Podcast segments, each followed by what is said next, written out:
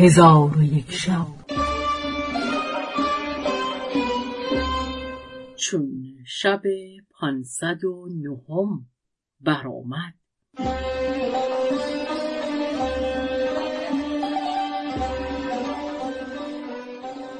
گفت ای ملک جوان سید شمسه چون سخن او را بشنی آهی برکشیده به او گفت یا سیدی.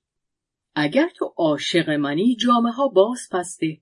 تا من با خواهران خود به سوی پیوندان روم و ایشان را از عشقی که تو را با من است آگاه کرده به سوی تو باز گردم و تو را به سوی شهر پدرت بردارم. جان شاه از این سخن سخت بگریست و به سیده گفت نه حلال است که خون من بیچاره بریزی و مرا به ستم بکشی. سید شمسه گفت ای خاجه به چه سبب تو را به ستم خواهم کشت؟ جان شاه گفت از آنکه اگر تو جامه بپوشی و از نزد من به در روی در حال جان از تن من بیرون خواهد شد. سید شمسه چون سخنان او را بشنید بخندید و خواهران او نیز بخندیدند و سید شمسه به او گفت شاد باش که ناچار تو را شوی خود گیرم.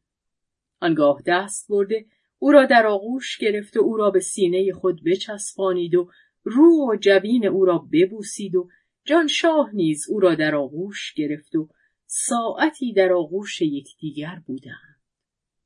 پس از آن از یکدیگر جدا گشته در فراز همان تخت بنشستند. آنگاه خواهر بزرگتر برخواسته از قصر به در آمد و به باغندر شد و از میوه های باغ و ریاهین او چیده به سوی ایشان بیاورد. ایشان بخوردند و بنوشیدند و به عیش و طرب و لهو و لعب مشغول شدند. جان شاه جوانی سرو قد و بدیع و جمال بود. سید شمسه به او گفت ای حبیب من به خدا سوگند که من بر تو عاشقم و محبتی بزرگ به تو دارم و هرگز از تو جدا نخواهم شد. جان شاه از سخن سیده دلش بگشود و خاطرش برآسود و به لحو و لعب مشغول شدند. در هنگامی که ایشان در انبساط و نشاط بودند شیخ نصر از ملاقات تویور بازگشته به نزد ایشان درآمد.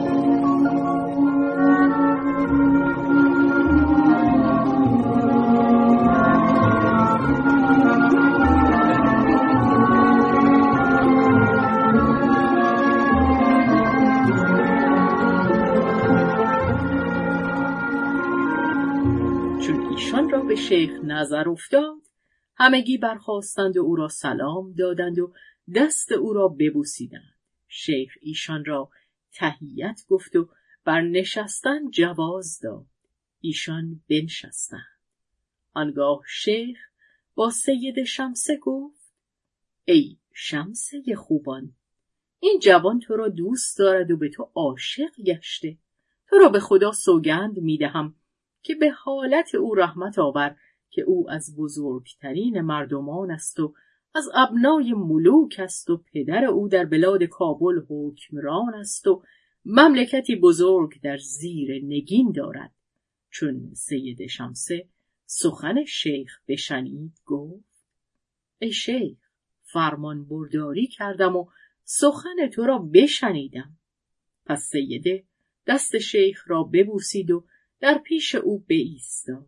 شیخ به او گفت ای سیده اگر تو در این سخن راستگو هستی به خدای بزرگ سوگند یاد کن که تو تا زنده ای بر او خیانت نکنی.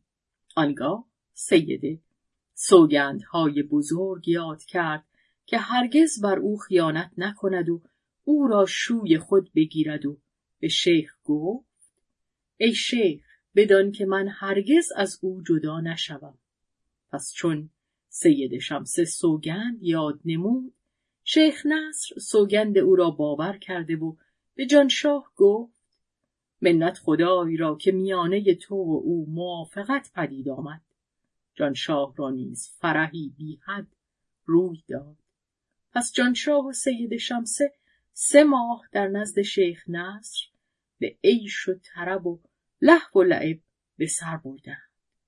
چون قصه به دینجا رسید بامداد شد و شهرزاد لب از داستان فرو بست.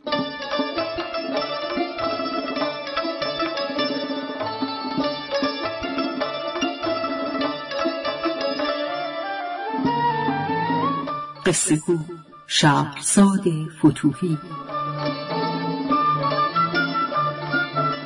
تنظیم مجتبا میرسمی.